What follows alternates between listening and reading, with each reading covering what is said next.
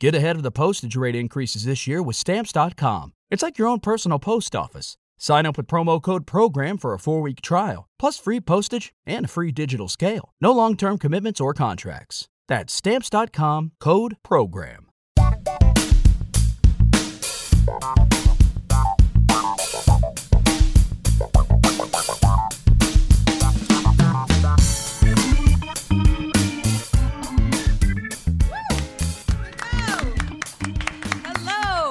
And welcome to Volume 8 of Comedy Album Book Club. Your regular host, Jason Deline, is homesick. So instead, I will be hosting tonight. My name is Helena Marie, or you can call me Mrs. Jason Deline.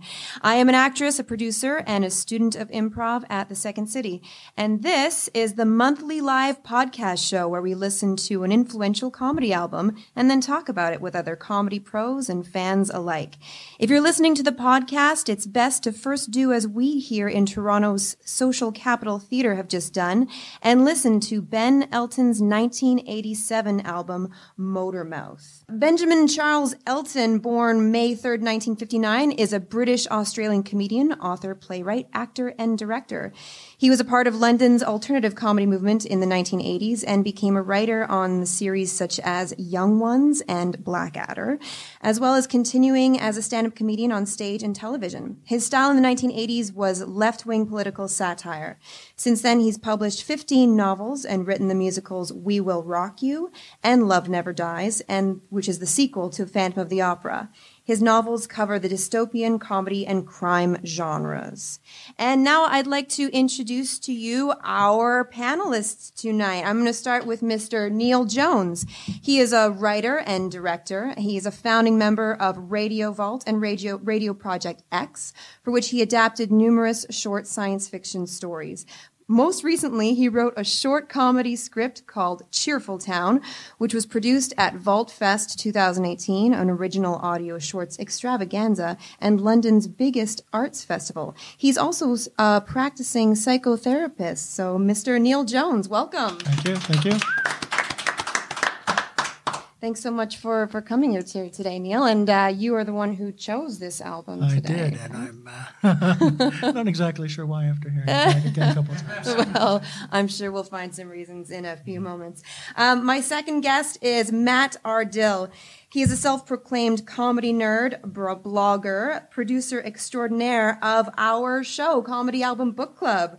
Uh, when uh, asked why he wanted to be a part of Comedy Album Book Club, he said he is a long time lover of comedy and thought it would be great to bring some comedy gems to life. So thank you so much. We're you. here because of you, I guess. well, just glad to help.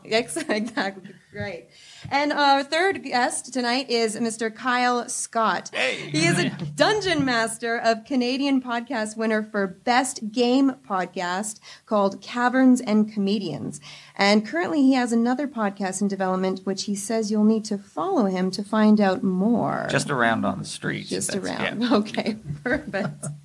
well, this is Comedy Album Book Club, and uh, we've just listened to the album. And we're, I guess I'll start with you, Neil. You can uh, try to get into the where's, uh, hows, whys of uh, choosing this album. Well, um, I've been a big fan of Ben Elton for many years, ever since I saw Young Ones back in probably '85.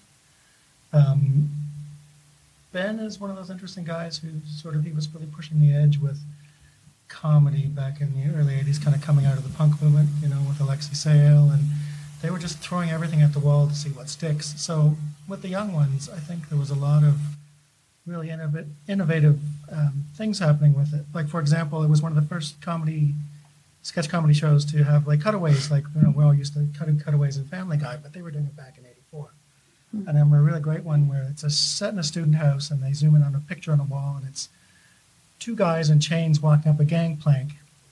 And one says, "I can't believe they're sending us to Australia for all the pies we stole. You know, we just stole pies." And the other guy says, "Well, that and all the murders we did." So, and then they cut back to the to the main series. So I thought that's really cool. Like that was the first time I'd seen something like that. And then uh, after Young Ones, Ben started doing some stand up, and I started hearing that on cassette, and that was pretty funny. And we heard some of that tonight.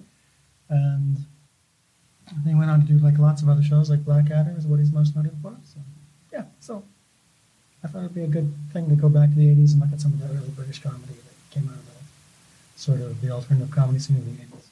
And where were you at that time when you first discovered him? What was going on in your life? Well, it was just uh, I grew up in a British family, so there was always like you know my father liked unfortunately Benny Hill, so like, you know I was subjected to that kind of stuff. My mother liked you know Are You Being Served, and then I found like Monty Python and and all the really good British comedy, and I think my love of that grew from there.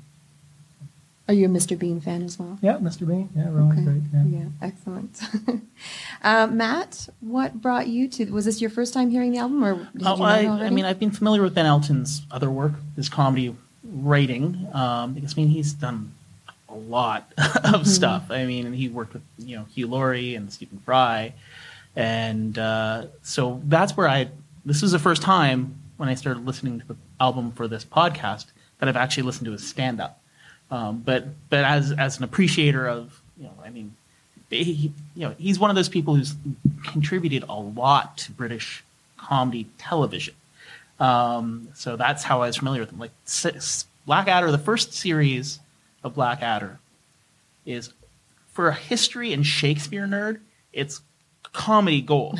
For He didn't. He didn't write the first one. no, no, exactly. but for anybody who who just enjoys comedy, it kind of sucked. It's definitely comedy bronze. Exactly, exactly. But um, but when, starting season two, when he stepped in, that's when the, they they changed the entire dynamic. The you started getting like some really punchy jokes, and the structure changed, and you know it brought to life that social commentary that seems to run through all of his comedy. Um, and and that that's you know where I came from when I was like, oh, and hey, he did stand up. That'll be interesting here. And it's it was interesting to hear because it's different um, than than the the kind of material. I guess it's it's it's the presentation style Right. makes it different. So yeah, I was like, I was like, I'm, I'd be really interested in, in, in giving that a listen. Good, good. Well, glad to have you. And Kyle, what about you? Had were you a fan? Did you know Uh, about Ben at all? I think I backed into him the same way the other two did. Uh, I grew up a big fan of the Oxbridge comics, the uh, the Monty Pythons, and obsessed with Stephen Fry. And the first time I really became aware of Ben Elton as an individual was I went back and found old episodes of a show called Al Fresco, which Oh, was yeah, a sketch Yeah. comedy show with Fry and Laurie and Emma Thompson, and I think it's Alexei Saylor, Robbie Coltrane, and Ben Yeah, Elton, Coltrane, yeah. not known for his acting for very good reasons. and I then became aware of his impact on Blackadder and even shows that I had randomly watched uh, The Thin Blue Line, which is Rowan Atkinson's cop sitcom, which I thought was written by Richard Curtis because it's so safe and traditional, but is actually Ben Elton. There's this.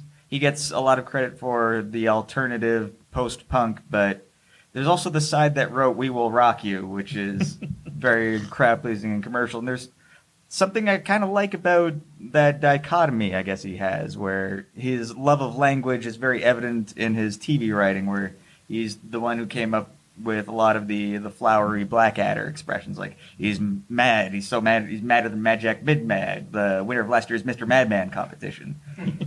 but then his stand up, which I also saw a bit of from the 80s and we were just listening to, is not like that at all. And it is, it's very direct, it's very almost aggressive. He's doing it at the same time as Andrew Dice Clay, but with almost a modern 2018 set of political values. So. Very much so. Yeah.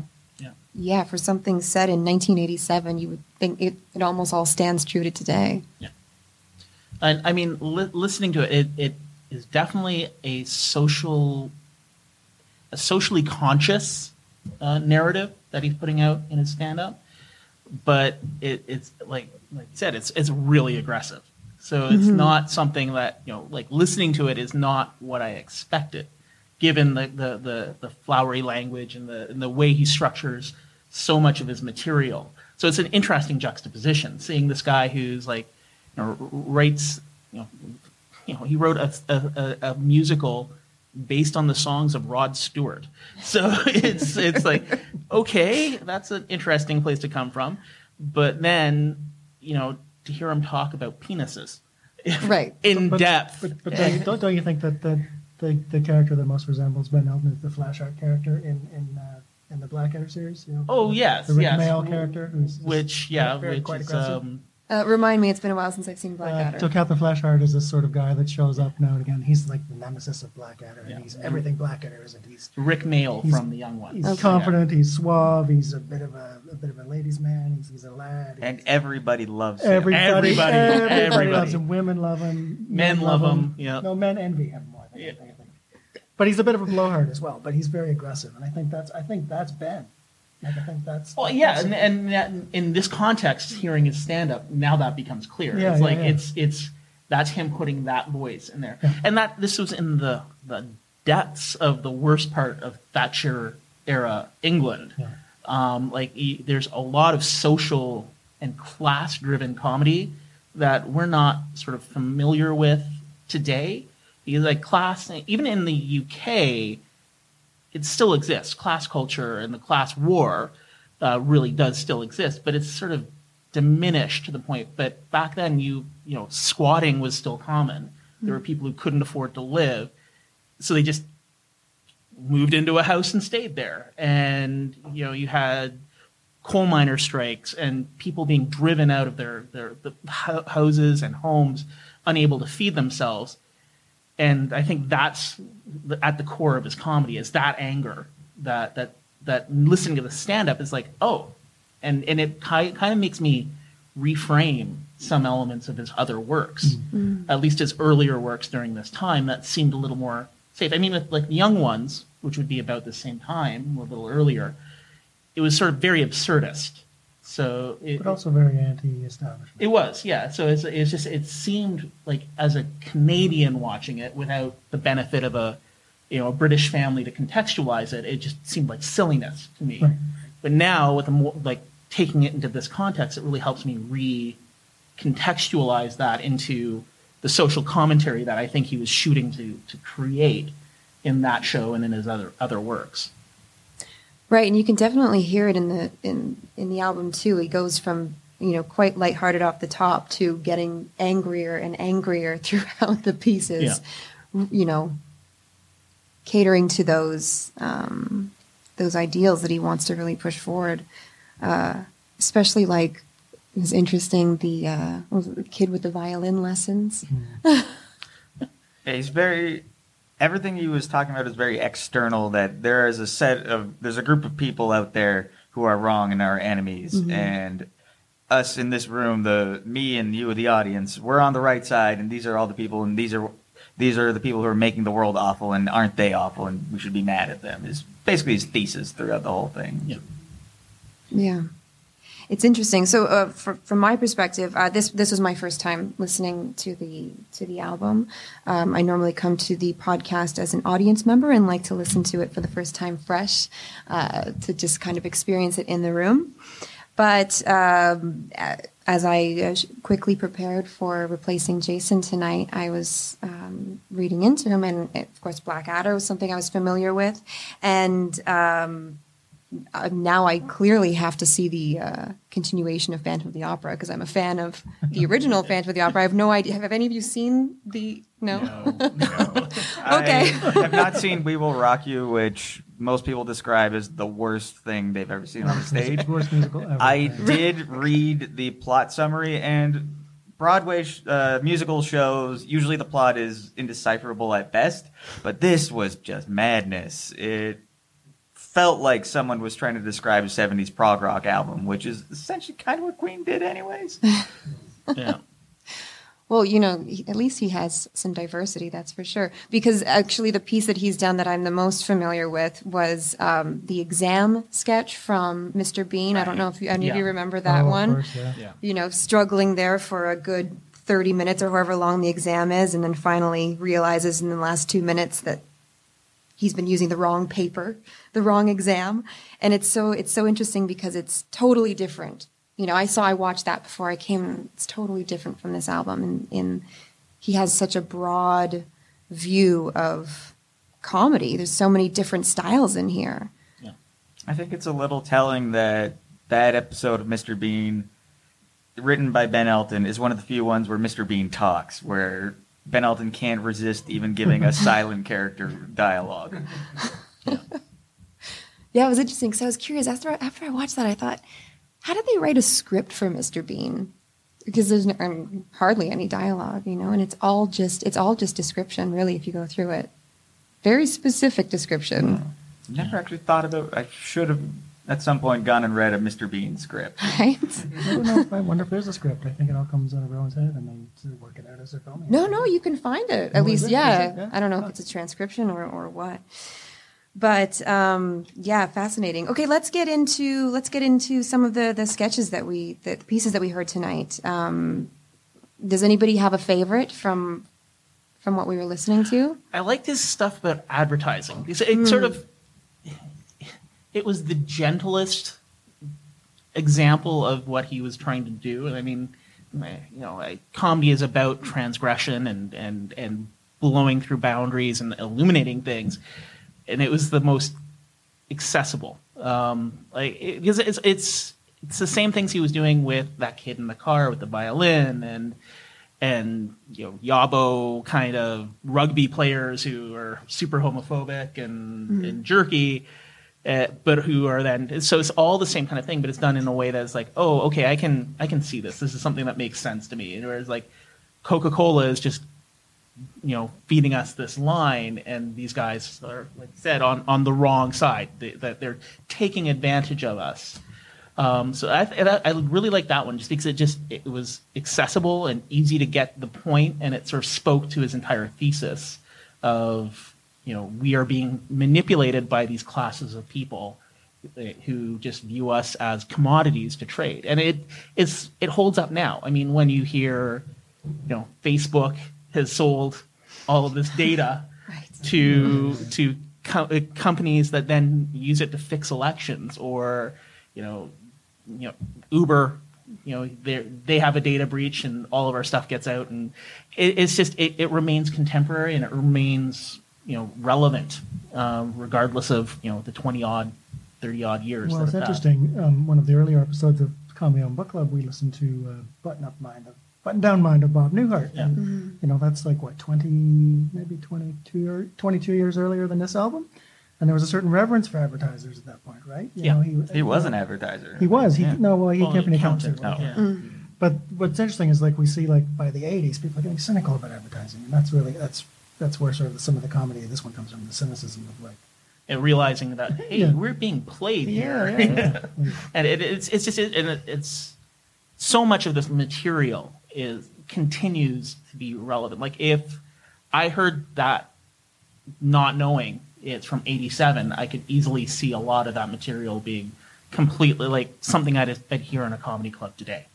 Yeah. Uh, and it's it's just So true. It's it, it's powerful and visceral and timeless in a lot of ways, which is kind of sad because that means the same issues that we have from changed. 1987. we just swung you know. back to kind of right wing and, Yeah. and yeah. Yeah.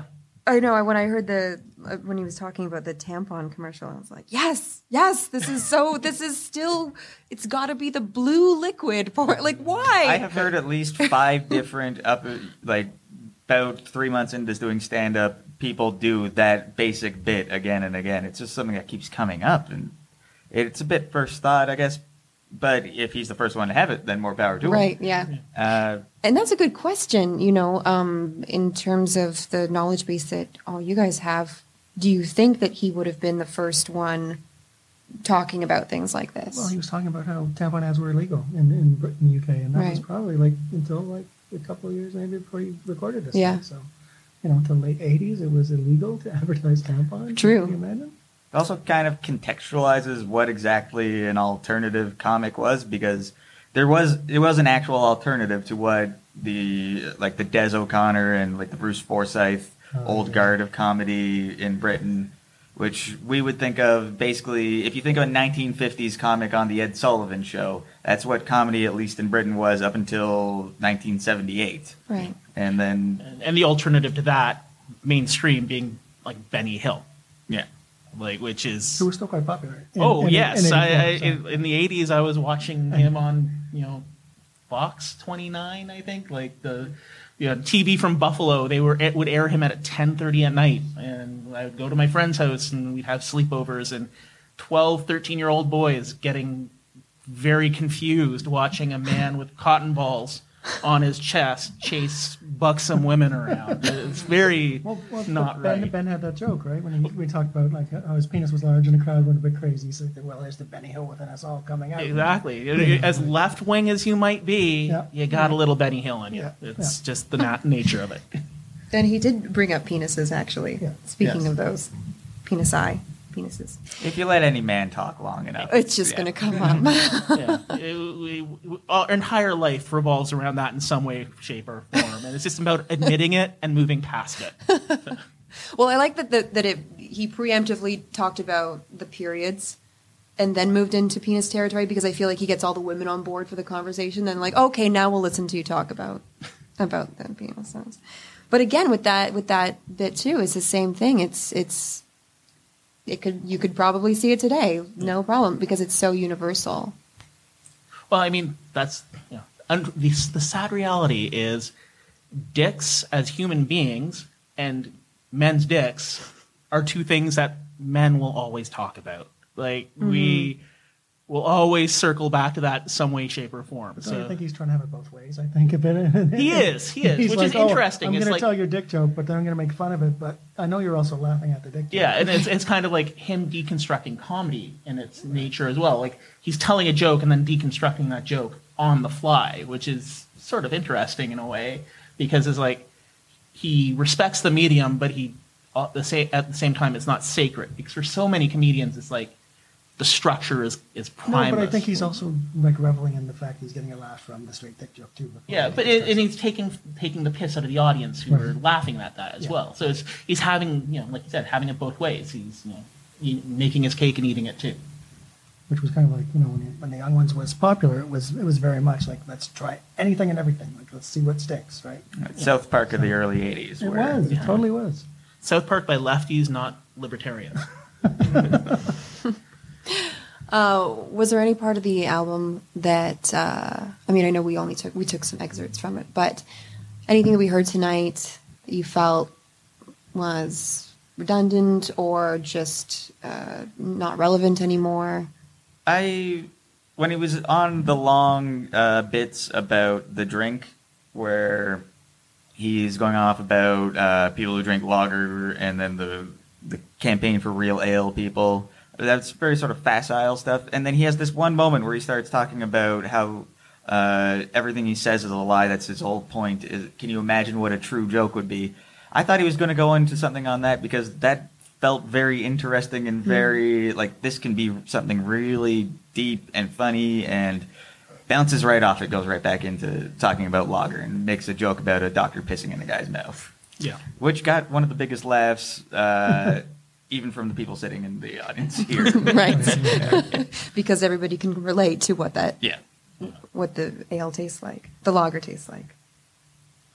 And it, no, I, I, I- I think too that, that like that lager bit. There's there's a bit of it that's just so 1980s British to running through it, where it's like if you don't have that context, it's just not going to work. Hmm. So the comedy, there's some really strong elements in there, but there's some of it that's so so regional and so time specific that you really need a history class before you can Uh, appreciate yeah, it. I'm not, I'm not sure about that because you know the craft, they call it craft beer thing now that we're going through the craft beer resurgence. I mean, there's a whole like kind of there's a lot of comedy bits about about how pretentious the craft ale is. Yeah, it's just it, it's it's a lot of it's like it's about a 50-50 mix. I find with that with his material in this album, where it's like some of it is just timeless, and then some of it is just super specific. So like the the the tampon ads, like if you didn't know that that was illegal, mm-hmm. that entire bit makes no doesn't make well it, it works, but it doesn't make as much sense, and that just gives it that extra boost if you know like the concept of the watershed hour in the UK television and the, the their hyper oversensitive censorship bureaus that were active until like the 90s, you know, where they where certain music wouldn't be allowed to be played and certain television was restricted in certain ways. Um, so it, it's yeah, there, there's specificness, and then there's also a broadness to his comedy. It's sort of like a weird balance. So because there's some stuff, it's like, oh, that works today, and then it's like, I don't quite get that. But also, uh, one thing that wouldn't work today is, as I said, the it's not about him. Almost none of this is about him. Yeah. Even when he's sort of talking about something that could be it was be very personal, like the male fear of getting an erection at the wrong time. He's not talking. It doesn't feel like it's about something that's deep inside him. He feel it feels like he's being very general and trying to bring everybody in on it, and it's not about him. It's about us. Do you think that's um, because the North American alternative comedy scene really strayed heavily into the confessional style comedy. Right. So you get that much more personal story to the point where you have acts today like Maria Bamford, who is taking her her mental health issues and using that as fodder for jokes in a very personal and powerful way. Whereas it seems like the British side of things, it, that wasn't necessarily the case. So do you think that's just innate something in the difference Yeah, of the British don't want to talk about themselves. They, they, they, they don't. They, But it- just I mean, they just want to talk about everybody else? But it's Yeah. but it's interesting though because it, it he's not saying this happens to me and yet there's a way in his delivery that it just it it feels like he's saying me too. Oh yeah, it's, it's, it's Yeah. it very much feels like I'm not going to admit Right. that I got an erection on the beach, but guys get erections on the beach, and it's it's that that he's not saying he did it, but he's not saying he didn't do it, kind of thing, and it's it's it's interesting, which again is sort of like the passive voice that very much makes up the British dialogue of uh, uh, you know where it's like, oh well, thank you kind of thing, where it's like, yeah, how can you say thank you and yet come away like feeling insulted? Like how can you receive that? It's like, so it's that, that very much talking around the actual point. Right. Um, so it's it's interesting. I don't know if that's like a North American thing that we're much more direct in in that because it's the same kind of underlying topics that are getting coming out of those two like Bill Hicks versus which would Yeah, I guess yeah, be a yeah, contemporary is talking about the same kinds of issues with a sort of more like and in, in, in a similar angry more libertarian tone um, but he very much personalizes his material. It's from his perspective, whereas this is the same kind of material and the same kind of voice in a passive voice in some ways, where it's, you know, like, you know, I, you know, I, I, I don't want to talk about me, but I'm going to talk about me anyways, but it's not really about me, but it is about me. It's just, uh, so it's- which one works better for you? I don't know. They both work in different ways. I don't think the one's better or worse. They're just different. It's you know like a different flavor of lager. Um, like so, you know, one has a nice nice aroma and nice smooth taste, and another has you know nice aftertaste. So it, I don't think either is right. And I think it comes down to who's doing it too. Like some people are better at it than others. Like you know, I, this holds up well. But I've, I've recently listened to some Bill Hicks work. That doesn't hold up as well. Hmm. So I and, and it, maybe it is that difference in, in the, the the way they're delivering that narrative. It's the same message delivered in a similar fashion, but with that one key difference, and maybe that what's what that's what makes the difference between how they hold up. Possibly, it's also speaking to his what his strength as a writer is. Like he made his reputation on writing characters and situations, and Right. His stand-up could be done by anyone. Anyone could probably could step in and say his stuff, and it's not doesn't have to be Ben Elton doing it. Yeah. Uh, but someone like Bill Hicks, he probably couldn't do anybody else's writing. He could only do what he does. So the reason that we talk about Ben Elton now is probably not this stand-up album. It's because we love Blackadder. It's because we love his other things. So that's I guess where his strength is is putting thoughts into another person's brain, and then if he's on his own, it the kind of thoughts that anybody could say that could occur to anyone. Hmm.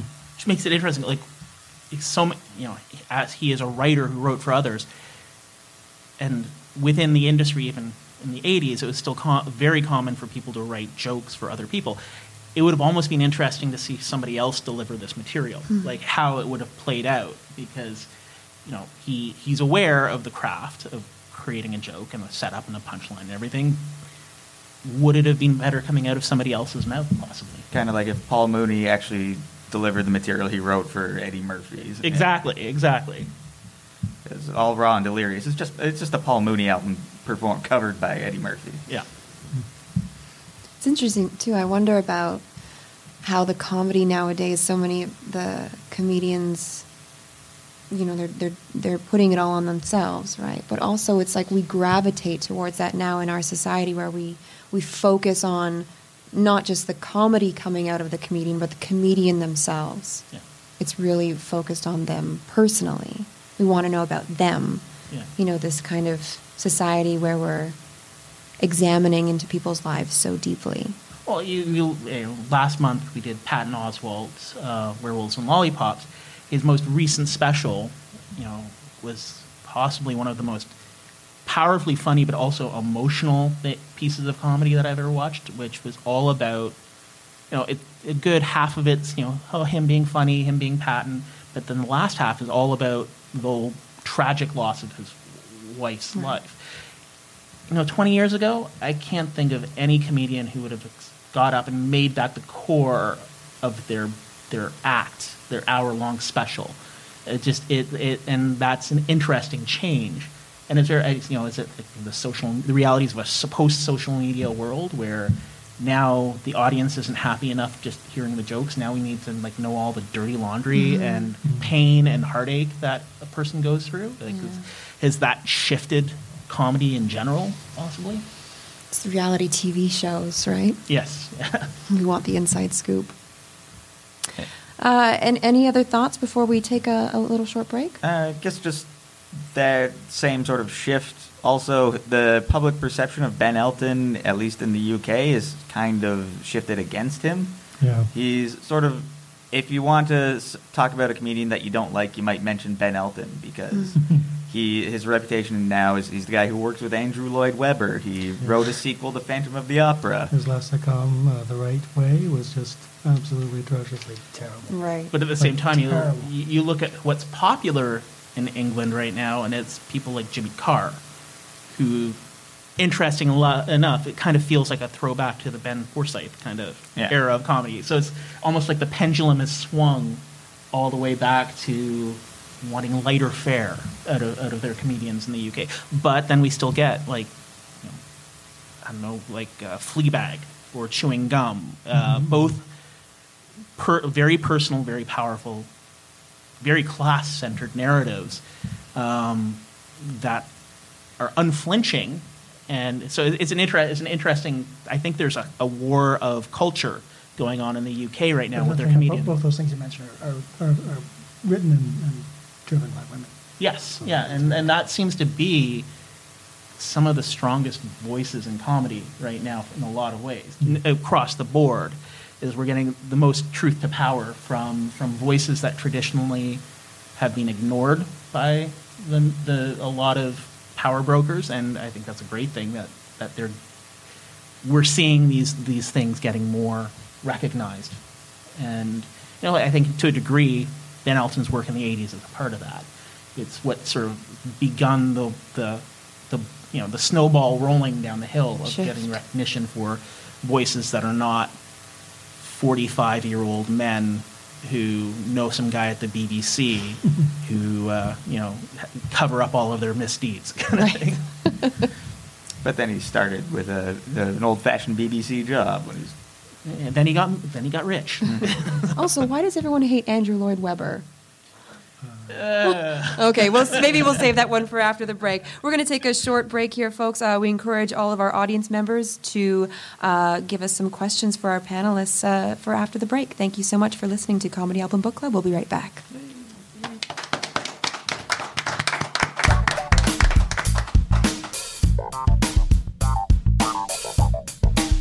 Comedy Album Book Club is recorded live on the first Thursday of every month at the Social Capital Theatre in Toronto, Ontario, Canada. Join us, won't you? We listen to the album at 8:15 p.m. and then we record the panel discussion for the podcast. Tickets are pay what you can, with some proceeds going to Covenant House, Canada's largest agency for at-risk homeless and trafficked youth. For more details, please visit us at comedyalbumbookclub.com. We're also on Facebook, Twitter, and your favorite podcast app. Feel free to send suggestions for future guests or albums. I'm Jason DeLine. Thanks for listening.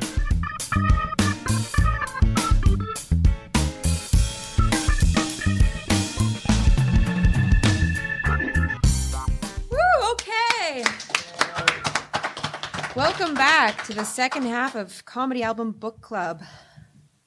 We're going to take some uh, questions from the audience here. Well, I've taken them already. They're actually in my hands. Mm-hmm. So nobody has to get up. Uh, we're going to start with one here. Um, if I knew nothing about Ben Elton before coming tonight, what is the number one thing of his I should look into? Blackadder, right? It has to be Blackadder. Blackadder. Yeah, Blackadder. Season two uh, through four. I, actually, I'd kinda say unanimous season there. four of Blackadder. Is if you had to really nail it down to one, it would The be World season One- the World War series? One Yeah, series. Yeah, that would be the, the penultimate piece. But piece you know, of work. if you're looking for a fix for of season three of Blackadder, the Upstart Crow series that he wrote two years ago, uh, the Shakespeare sitcom, is actually really good too. Great. Unanimous. That was easy. It's one of the greatest sitcoms of all time, probably. Yeah. It's got And the young Rowan ones, the young one, the young ones is also worth Yeah. worth checking out if you can find it. It's on YouTube. It is all on YouTube. Is Very it? easy. Everything's on YouTube. It is very easy to find. Is his comedy timeless? Or, if you removed all the shouting, would it just be an infantile set of observations? There's so much shouting. What do you guys think about that? He's an angry post-punk '80s labor supporter who's angry at Margaret Thatcher, and that is absolutely what his stand-up is. like if you if you put him in a musical context, I'd, I'd say he'd be kind of like you know Elvis Costello or Right? What? it- it- Elvis Costello was about What? Elvis Costello, Joe Jackson, and oh, who was the other one? Was it Andy Partridge? But they they were referred to as the angry young men Mhm. of, of punk, of rock and roll, and and I think that's the core there. Like you can't really remove the yelling because the yelling is almost an expression of what he's trying to say. It's that anger that drives the joke. So yes, removing the yelling, it would seem infantile and just pointless, but the yelling is is part of the structure almost. Right, like Sam Kinison, no yelling. like That's Yeah, Sam Kin- Kinison, no yelling, is just a really big guy with a bad cocaine addiction on stage. And it's part of the point is to be different than the uh, old-fashioned. I'm here to introduce the band and also tell you a few jokes kind of Right. stuff. So I don't think people today would enjoy the yelling, but so yeah, it's not necessarily time. It's very much of its time and place. I don't know. People love Lewis Black, and that's similar. It's very hmm. similar. it's true. It didn't bother me at all. No.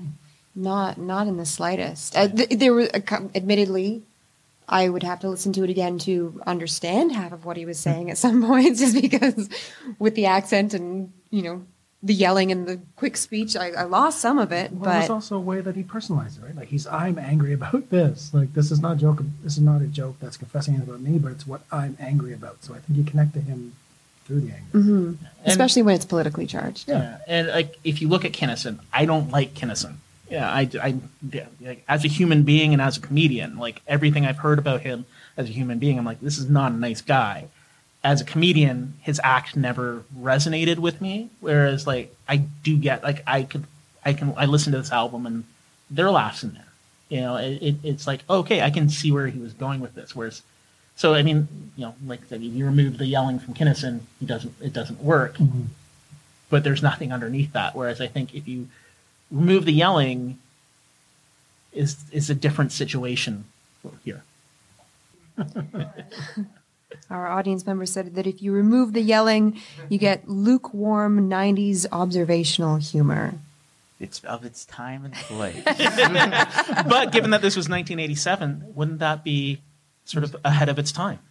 Yep, and also is, well, it seemingly, at least to me, uh, his political views seemed very much ahead of its time. But that always has a clock on it, and you can be ahead of your time for 20 years, but then 30 years on, there's get, we're going to be a lot more things will come out glaringly. Like there, there's even things in the, this talk of penises that probably wouldn't get through today, and it will only get worse as time goes on. As everything I say now will get worse as time goes on. And a lot of things I say are probably bad for now. So Well, but you got to still say it, right? You got to still do the jokes. I don't have to. Why do I do it? No, you have to. you have to. All right, uh, moving on. Well, it's I guess sign it kind of in the same vein. Uh, next question is: Would you call him a a drunken intellectual? He seemed abrasive to me. He definitely wants to be seen that way. Yeah. Uh, he very much comes from. He wants to be a left wing working class type, but his family are all academics, Right. and he went to Manchester University Yeah. to take drama, which is that that's about as far as you can get without going that extra step and going to Cambridge. It's. I, I think he wants to. It, the drunken intellectual is as much a character as Stephen Colbert's Colbert show. Stephen Colbert was a character. It's a construct, and I think that's very much to appeal to the audience that he was working with. Like that he he's preaching to lower class individual, like by the British definition of lower class. So basically, people, the working poor, or you know, of the time, and he's doing it in a language that will resonate with them. So, so yeah, it definitely feels like that you know, drunken intellectual, but I think that's very much a construct, especially given. You know, he later went on to you know work with Sir Andrew Lloyd Webber, so you, who you can't get much more posh than Andrew Lloyd Webber. I also know from personal experience you have to be very careful in a comedy club about pre- how you present yourself. I did a showcase once when I did stand up a long time ago, uh, and one of the notes that came back was it's burned into my mind. Your jacket and references to Voltaire make you unrelatable. So not just the Voltaire references, your jacket as well. It was it was just a black corduroy jacket. I like that. pop- Oh, okay, With but yeah, Voltaire written on the But did it have like the, the, the, the little patches? No, on it the did not. I'm a oh, man of the Oh, people. Okay. I'm sure I would I have. like that your jacket was more offensive than Voltaire. the jacket was number one item. what, what was wrong with the jacket? I I don't. I think I was just more dressed up than the other people there on the Oh. showcase. So yeah, I guess I had a hat on. oh, they'd have hated Paul F. Tompkins. Oh yes. All right, moving on. Uh, here we go. With so many comedians, including Ben Elton, working in so many diverse areas, do you think it's necessary for comedians to do so much to make a name for themselves? Is it necessary for comedians to be actors, writers, directors, musicians, etc.? if you want the money, yes. I think that's more of a British thing too, because you know you think of like Stephen Fry. Like Stephen Fry writes novels, he does radio shows, he does documentaries, he does quiz shows, you know, all kinds of stuff. I I think the British comedians tend to want to explore more that way. Like I don't think like there's very few that I can think of. Uh, Mark Steel's one, for example. Mark Steel is a socialist comedian, sort of came out of Ben Elton, and he's uh, a very left wing comedian. All he wants to do is be a stand up. Like he said, I don't. He writes his own material, but he doesn't want to write novels. He doesn't want to act in, in anything. But I don't think there's a. I think there's more as television and things become more popular. I think British comedian stand ups. They, they want to be characters on TV shows. They want mm-hmm. to, to write novels. They want to do other things. I think to a degree there's a, a work ethic in British the British entertainment industry that is different than the North American entertainment industry. Like you look at see, Anthony Hopkins, brilliant actor, like completely genius, who's been in some of the shittiest movies of all Michael time. Caine. Michael Caine. Michael Caine's another one. You know, like who doesn't love Michael Caine? But then you watch like uh, you know some of the just Drek, and they'll just they'll do a job. You know, Patrick Stewart's another example, and it's on and on and on. Like Patrick Stewart literally parodying himself in extras as a creepy guy who just wanted to see people naked. It's like it's like There's nothing wrong with that. no, I, mean, I, I can't imagine many North American like com- like actors like Patrick Stewart. If I had to think of, you know, I don't know, an equivalent, I just don't see them being willing to take those kinds of have that broad range. They're like, oh, I'm doing this one thing and I'm doing it well, and this is how I'm doing. So I, di- I think it's almost like a, a difference in the the industry and how they and you know you see you see a person in Broadchurch who's then like in a sketch comedy show, who's then in a news parody show, and then is in like Doctor Who kind of thing. So it's like Right. they they will work and do anything because they enjoy working and doing anything. But also, you can make more of a, living as a, just a touring stand-up in North America. Just the, the economics of Yeah, it yeah, yeah. make it viable to do that. But I also know very few stand-ups who don't have a podcast. That's true. Yeah. Has has the podcast become the new song and dance for, for Yeah, well, comedians? podcast is a new web series. Everybody had a web series five years ago, and yeah. I I, think was, I was thinking in the UK too, like they will rarely build a TV sitcom around a stand-up comedian. They'll build a TV sitcom around the stand-up comedian's character. Yeah. You know, Well, like Steve you- Delaney, for example, to Yeah. Count Arthur Strong. They'll build a sitcom out of that. And in a way, if you look at Ricky Gervais, he's kind of like Ben Elton was writing stuff and then was doing stand up, right? Like, so Ricky Gervais is kind of the same way. He was an extra who then eventually Mhm. had The Office and extras, and then he did the stand up. Like, the stand up was secondary. So it's it's like a different it's like an inverse structure. Whereas like in the '80s in, in North American comedy clubs is like you you do your hour, somebody sees you, you get an NBC sitcom. That that was that was the the dream, or you get on SNL. Um, but it's it's almost like an inverse structure in the in the UK. I would say too, as, as someone who's who's an actor, and I can also add in writer and producer and comedian. You know, it, it's one of those. I think when when you have so much that you want to give, you you want to do everything, if you can. I mean, not everybody can do it well, but I think if you if you have the time, I mean, he seemed to have the time. I guess he he was married and has kids and everything, but it doesn't necessarily mean that he's busy. Yeah. You know, you don't always know what's going on there.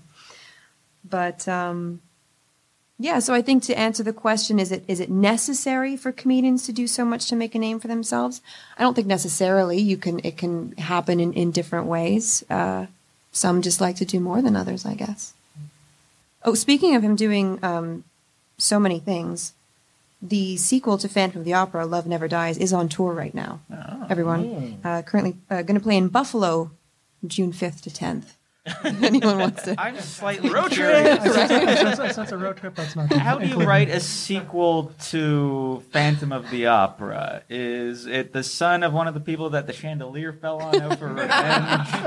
So wi- and then would Phantom of the Paradise be like the No. the future flash forward into the future of the Phantom of the Opera? Like What's the Phantom grand- of Phantom of Paradise You've is never- the alternate universe. Oh, it version of- It is a thing of 1970s Paul- Paul- Paul- splendor. Paul Williams, Paul Williams. the guy who wrote Rainbow Connection for Kermit, most beautiful song of all time. Absolutely. Uh, Can you he- sing a little bit in case the people at home don't know what that song is? That- I, I, I will We'll not edit it in. inflict that on anyone. If anyone. you've never seen Phantom of Paradise by Brian De Palma, go out. Go and see and Brian it up. frickin' De Palma. Like, like, what the hell did like? It's this weird 1970s like It's a rock evil opera. Satan rock so you know opera. it's tasteful. Oh yeah, yeah, yeah, very tasteful. It's Uh, like Tommy with a bit more story. yeah, yeah. A little bit more, not much, but Okay. So are we doing a road trip then? Is it is that I'm decided? game. All right. Uh, uh, moving on. Uh, I guess we we kind of covered this before the break, but it, but it'd be interesting to talk about it a little bit more. Is Ben Elton still relevant? Not according to reviews of his last sitcom. Um, they were calling him the unfunniest man in Britain. The Guardian said he's completely lost it, Right. which was very interesting. I, so yeah, I'd say maybe his old stuff is still relevant in a way, in in, in some ways. His modern new stuff, not so much. I would think of Robin Williams as perhaps uh, something to go by, where for the last 15 years of Robin Williams' life, he was making progressively less well-reviewed movies, and mm-hmm. he his style was seen as, oh, he's too frenetic. You can't just jump around and yell things anymore. Like, you can't do what you're doing, and he was seen as, if you want to talk about a hack old guy who's out of touch, you mentioned Robin Williams, and then when tragedy struck, immediately everybody is talking about how much they loved Robin Williams and mm-hmm. how important he was to them and what a big influence he was on Yeah. everybody. So maybe there's some of that that would happen. Yeah, Ben will get a good obituary. Yeah. So uh, my Oh, he Glowing will. endorsement. He will. He'll be known as the writer of. my Black advice to Ben Elton now is to die. Oh, it's the Oh, I best think career already move he can make. has, but, Good career move. Yeah. It's a smart move. It's a very smart move. um, you were talking about the Wright Way, right? In terms of his bad reviews, I did just uh, look him up on IMDb, and he has done some things since then. Because I was in 2014, Well, Upstart Crow, 2012. Upstart Crow is good. You've seen it, Yeah, and that was just like two years ago, but but you still don't think it's relevant. uh, I'm not quite sure. Jury's out. Undecided. Uh, will he be remembered when he dies? Oh yeah, Blackadder, one of the top sitcoms ever. Yeah, I, I think he's made an indelible stamp on just comedy in at, in large through things like The Young Ones, which revolutionary. It's it's kind of the, the rush of comedy. You know, every but every musician listened to like Rush, and then went on to like Oh, you do, do something like the awesome. Velvet Underground. Velvet Yeah, I was thinking Underground kind yeah. of thing, Rush, you know, these sort of like these niche pieces of work that just shaped like so, you know, if you're not from, you know, Scarborough, you probably aren't a big fan of Rush, but a lot of prog rock and and and that kind of experimental music, Rush, Velvet Underground, like, you know, you know, Sex Pistols, they went on to shape things to come. And I think Ben Elton's a lot like that. Like, you know, Blackadder, you know, Young Ones. These are these are things that definitely will leave an indelible stamp on, on comedy that follows. Also indirectly responsible for Love Actually, because if Blackadder doesn't continue Mm. on, does Richard Curtis make all of those Hugh Grant movies? so we have him to thank Yeah, that's a for mixed- Notting Hill. Yeah, that's a mixed blessing. You know, I'm not sure on that one. Notting Hill, but not Love Actually. Wasn't Rowan Atkinson in Love Actually? Oh yeah. Yes. Oh, yeah. Oh, he Yeah. steals the show. I love. And Oh Notting yeah, I he, oh yeah, at the store with the Yes. right I away, right actually away. have a huge soft spot for Richard Curtis movies. last question here, but I had a question. Well, we'll move on to this one first. Um, what did he bring to comedy that nobody else had? Was there?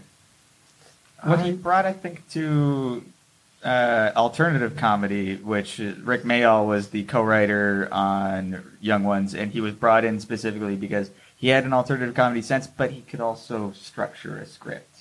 So Yeah. it's the anarchy and the order. Do you think he's better at the writing than he is at the performing than he is at the stand-up?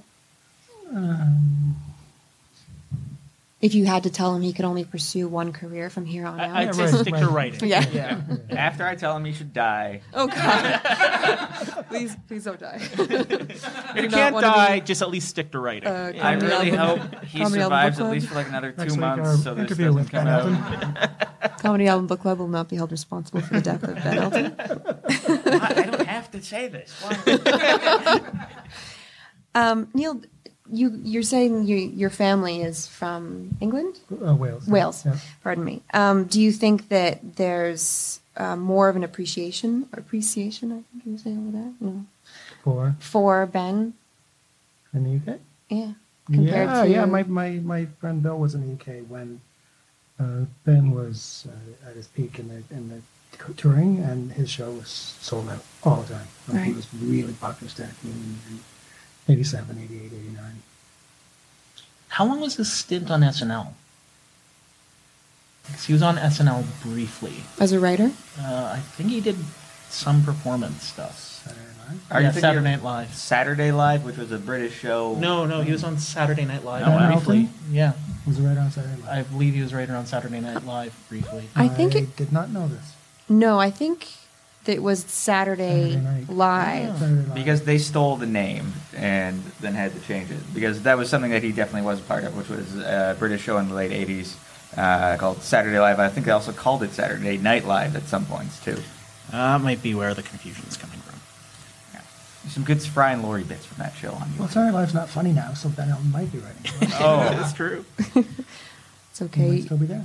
You're allowed to be confused. I got really excited when I read about his early life and education and thought that and saw he was a descendant from Martin Luther, and I was like, Martin Luther. King. oh my god. No, the- no, the other important part. Yeah, exactly. He's just yelling at he's yelling at the cathedral at Worms. and another thesis I had. I'm gonna nail this to the door. But he is actually third cousin of singer Olivia Newton-John. oh, Or third Vanity. cousin, like third, one, That's first what you cousin, third remember? removed. I don't know. Oh yeah, Not and Grease? summer Not loving and yeah. Xanadu. Oh, Xanadu I- had roller skates, man. Like, come on. Don't Is anyone gonna movie, sing? No? video. Xanadu. Oh, there we go. Hey, it's Jeff Lynne, the ELO. I kind of like. Yeah. So sorry, we're out of time, folks. But um, Correct. Check out our next podcast, The Xanadu Show. we are going to wrap things up here. But um, just some final words. We'll start with you, Kyle. I absolutely adore the shows that he worked on in the 80s and as much as I'm not interested in some of the things he's doing now, he still has a lifetime pass for me. Like you can make as many awful jukebox musicals as you want.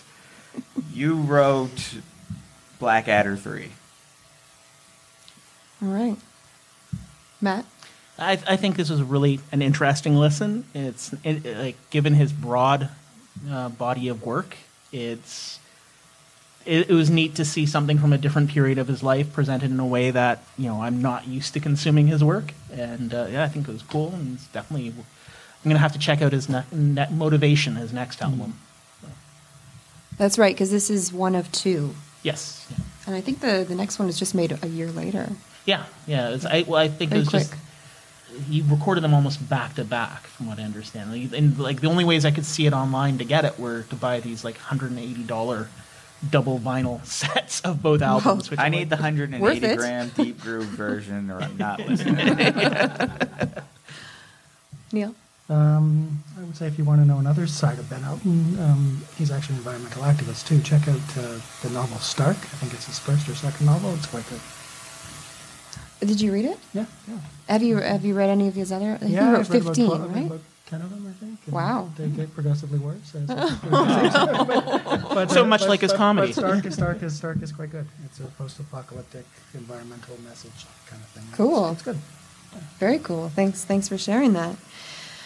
Okay, well, that's our show. A big thank you to my guests. Um, I'm going to tell you how you can follow them and, and listen to more and see more, hear more of what they've got going on. So we've got Neil Jones, and you can look for Radio Project X on Facebook to find him. Uh, Matt Ardill, you can follow him on Twitter at, at Common Person. And Kyle Scott, you can find him on Twitter at G Kyle Scott. And I'm Helena Marie. You can find me on Twitter at underscore Helena Marie, or you can follow our regular host, who is homesick today, Mr. Jason Deline at Jason Deline at Twitter. And remember, you can find us on iTunes, Google Play, or your favorite podcast app, as well as at comedyalbumbookclub.com, on Twitter at CABC Podcast, and on Facebook. Subscribe, review, and ask questions or suggest future guests and albums. We record the show live after listening to the album on the first Thursday of every month here at the Social Capital Theatre. And our proceeds always go to Toronto Covenant House, Canada's largest homeless youth agency. Next month, we're back at 8 p.m. on May 3rd when we'll find out why Jason's guest, comedian Derek Forgie, chose the 1997 album Arizona Bay by Bill Hicks. By the way, this is Jason who wrote this for me. That's why I can't read it. Until then, I'm your guest host, Helena Marie. Thank you so much for listening to Comedy Album Book Club.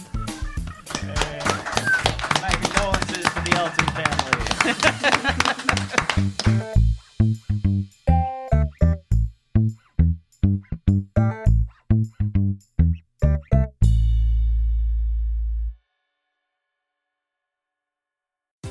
BetMGM has an unreal deal for sports fans in Maryland. Turn $5 into $150 instantly when you place your first wager at BetMGM. Simply download the BetMGM app and sign up using code OldLine150. Then, place a $5 wager on any sport. You'll receive $150 in bonus bets, regardless of your wager's outcome. And if you think the fun stops there, the King of Sportsbooks has plenty of surprises in store. Check out daily promotions, same game parlays, live bets, and so much more. Download the app in Maryland today and get $150 in bonus bets instantly from your first wager only at BetMGM. BetMGM and GameSense remind you to play responsibly. See BetMGM.com for terms. 21 plus only. Maryland only. New customer offer. Subject to eligibility requirements. Rewards are non withdrawable bonus bets that expire in seven days. From issuance, please play responsibly. For help, visit mdgamblinghelp.org or call 1 800 Gambler in partnership with MGM National Harbor. Promotional not available in Washington, D.C. When you visit Arizona, time is measured in moments, not minutes. Like the moment you see the Grand Canyon for the first time. Visit a new state of mind. Learn more at hereyouareaz.com.